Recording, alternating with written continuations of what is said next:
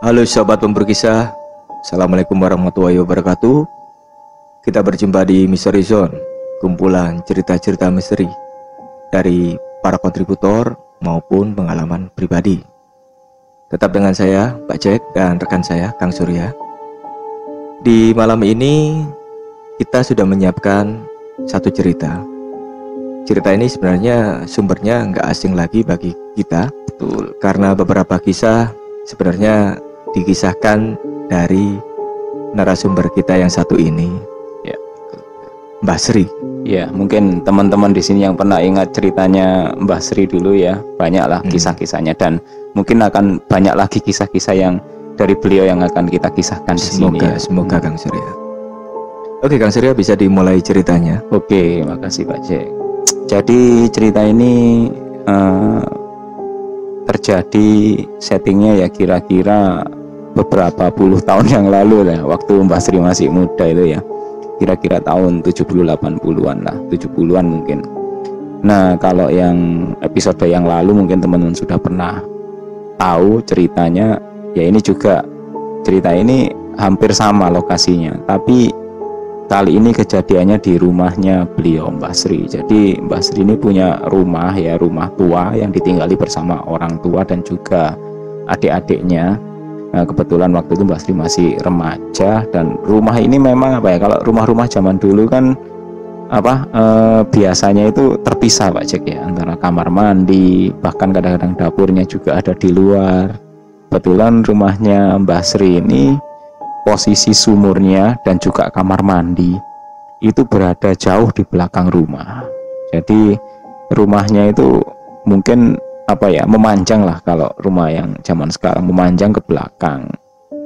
Nah pada waktu itu memang untuk apa ya penerangan tidak sebagus sekarang lah Pak Jack. Jadi ya zaman dulu itu lampu pun kalau ada itu lampu pijar sudah masuk rumah itu tahun 70-an itu sudah bagus sekali itu lampunya ya lampu-lampu pijar seperti itu. Kan mungkin kalau lampu TL atau lampu neon mungkin ya saya kurang tahu ya apa sudah ada zaman segitu ya.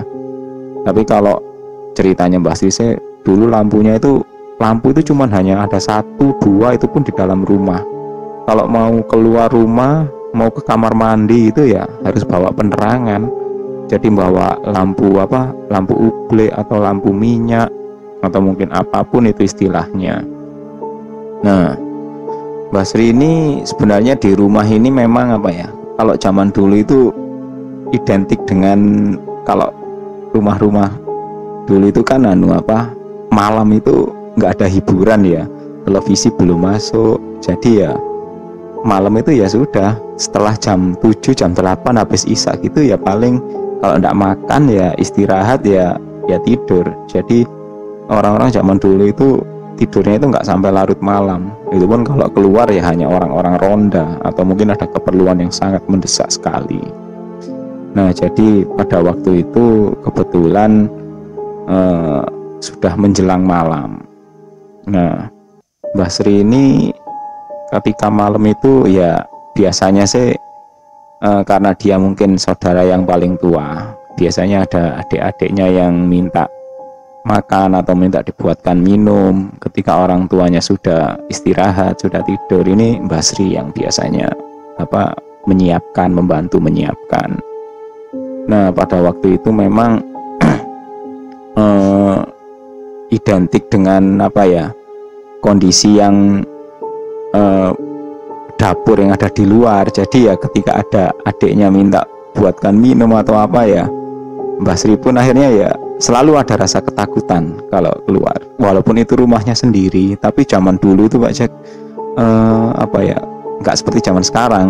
Sudah gelap terus apa ya penerangan kurang. Itu pun kalau cerita-cerita hantu itu selalu dalam tanda kutip itu di pikirannya selalu ada. Termasuk Mbah Sri. Waktu itu kebetulan ada salah satu adiknya. Itu minta diantar jadi membangunkan Mbak Sri gitu.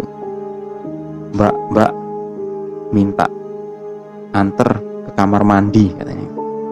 Ya Mbak Sri setengah mengantuk gitu. Dia mencoba melihat jam dinding sayup-sayup itu apa ya?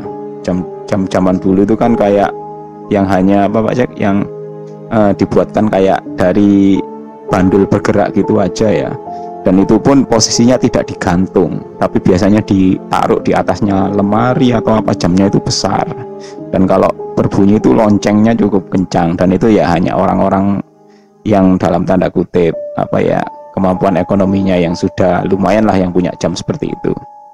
Jadi dengan dalam kondisi gelap gitu Mbah Sri coba melihat itu jam itu waktu itu sudah menunjukkan kira-kira pukul 10 sampai 11 malam jadi ya karena lampu di ruangan tengah sudah dimatikan hanya Mbak Sri pun menyalakan sambil mengantuk gitu. Adiknya pun dituntun. Kamar mandi iya kamar mandi. Ya akhirnya dengan berjalan sambil mengantuk dua orang kakak beradik ini ya berjalan ke belakang.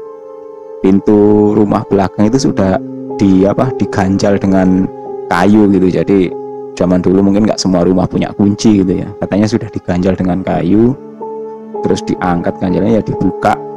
Di luar itu suasananya dingin banget gitu. Ya padahal ya apa ya mungkin waktu itu kondisinya bener-bener sepi banget. Jadi ya angin yang bertiup itu terasa. Ya sambil membawa lentera sambil membawa menyalakan lampu ublek Mbak Sri sama adiknya itu berjalan menyusuri halaman belakang rumah yang masih berupa tanah dan juga mungkin ada beberapa tiang-tiang jemuran gitu supaya nggak sampai terantuk e, talinya tiang jemuran ya pakai lampu gitu. Nah kamar mandinya keluarganya Mbah Sri ini ada di ujung paling belakang. Jadi kamar mandi sendiri terus apa e, tempatnya WC atau kloset sendiri dan juga ada sumur di sana. Nah setelah itu Mbak Sri bantu adiknya bukakan pintu kamar mandi. Adiknya nggak mau pintunya ditutup dibuka aja gitu. Dia mungkin mau buang air kecil gitu. Kayaknya Mbak Sri pun bersandar di dindingnya luar kamar mandi sambil nungguin adiknya di dalam. Lampunya pun itu ditaruh di apa di kusen atasnya kamar mandi. Jadi baik di luar ruangan maupun di dalam kamar mandi itu masih ada lentera ada cahaya gitu. Nah tiba-tiba ada suara seperti burung hantu gitu. Jadi ya adiknya pertamanya bingung mbak itu suara apa? Mbak Sri tahu itu suara burung hantu. Burung hantu gitu. apa? Hantu burung hantu. Takut. Iya cepet. Makanya cepet-cepet biar nanti lekas masuk gitu. Mbak Sri nggak curiga karena memang waktu itu burung hantu burung gagak itu memang masih banyak di apa di zaman-zaman segitu. Bahkan kadang-kadang hinggap di pohon-pohon yang tinggi-tinggi termasuk ya di sekitar rumahnya Mbah Sri kan banyak pohon termasuk pohon beringin yang besar itu. Jadi bayangannya pasti ini burung hantu yang dari situ mungkin. Jadi makin lama suara itu kok sepertinya berulang-ulang tapi makin hilang. Sementara Mbah Sri celinguan mencari ini burungnya dari mana ini kok ndak ada gitu ah mungkin karena gelap dan mata sudah mulai mengantuk jadi nggak terlalu terlihat gitu. Nah ketika adiknya hampir selesai sambil ngambil gayung untuk nyiram kamar mandi ada suara orang itu seperti apa ya? Seperti cegukan gitu. Dan suaranya itu berulang kayak makin kenceng gitu. Kok ini sepertinya dari apa ya kakus atau WC sebelah ya Adiknya sudah mulai mbak ada orang di dalam. Ayo sudah sudah masuk masuk. Nah Mbak Sri ini takut. Khawatirnya waktu itu kan zaman-zaman segitu masih ramai pencuri atau maling ya. Khawatirnya ada orang yang sembunyi di dalam WC atau kakus itu. Dan suaranya memang nggak apa ya nggak ber, nggak berulang tapi ada jeda gitu. Kayak orang cekuk cekuk gitu. Akhirnya Mbak Sri pun ngantarkan adiknya pelan-pelan. Ayo masuk. Bangunin bapak ibu takutnya ada maling di belakang. Itu dia bilang sama adiknya lah Mbak Sri sendiri. Antara ketakutan dan hendak kabur dia itu pengen berjaga-jaga. Jadi dia itu menunggu di depannya apa e, pintu WC yang tertutup itu. Dan ada niatan dia itu mau bawa kayu supaya pintu itu diganjal dari luar biar nggak bisa buka keluar. Nah tapi karena pasti sendiri takut ya. Jadi dia hanya nungguin aja di luar pintu. Takutnya nanti orangnya kabur dan dia nggak bisa teriak gitu. Nah suara itu tiba-tiba makin kenceng. Cekuk, cekuk. tapi kok nggak seperti di dalam lagi ya? Kok sepertinya di belakang gitu? Mbak Sri pun akhirnya agak takut. Dia mundur noleh ke belakang kok nggak ada. Dan suara itu makin lenyap makin lenyap menghilang. Anehnya menghilangnya itu dari dalam sumur dan dari dalam sumur itu baru terdengar suara itu memang nyata bener keluar dari dalam sumur. Jadi cekuk kayak orang cegukan gitu. Agak jeda lagi bunyi lagi cekuk gitu.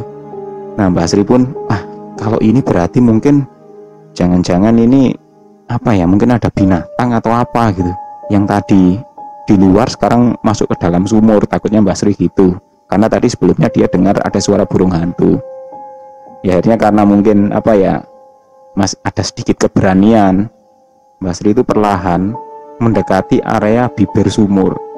Dia khawatir ada binatang yang nggak sengaja masuk atau mungkin ada burung yang masuk ke dalam sumur. Bisa berapi ini besoknya mati di sumur malah susah ini orang serumah nggak bisa mandi nggak bisa masak air pikirnya gitu.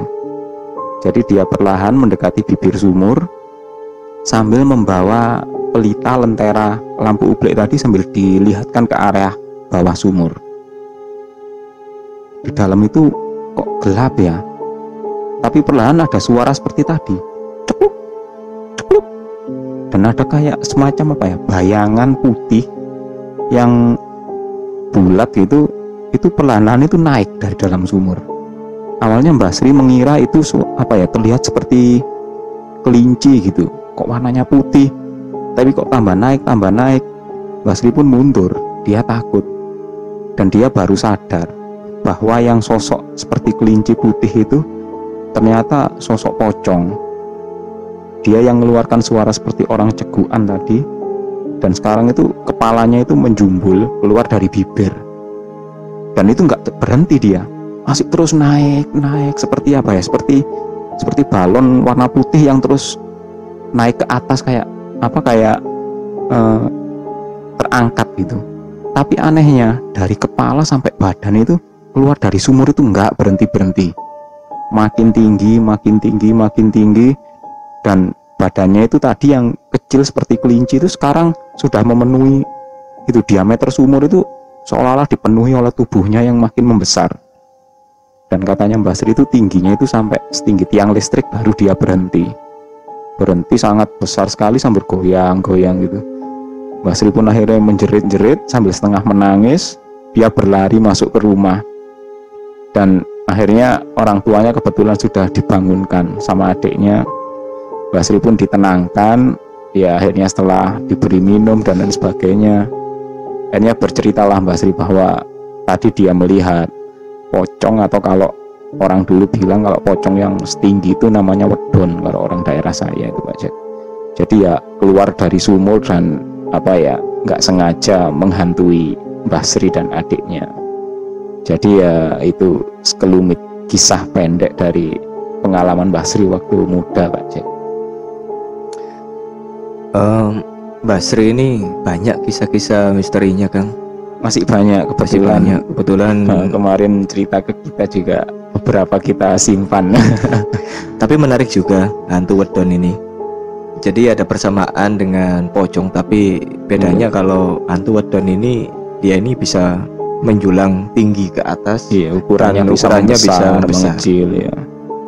Dan terlebih lagi eh, sumur-sumur uh, zaman dahulu kan memang menyimpan cerita-cerita yang horor, Kang.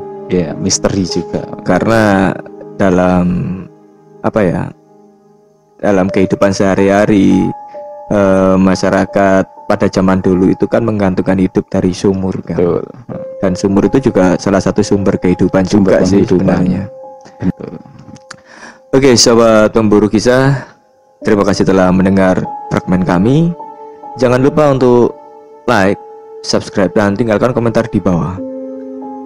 Oke, sampai jumpa di fragmen selanjutnya. Assalamualaikum warahmatullahi wabarakatuh. Bye bye.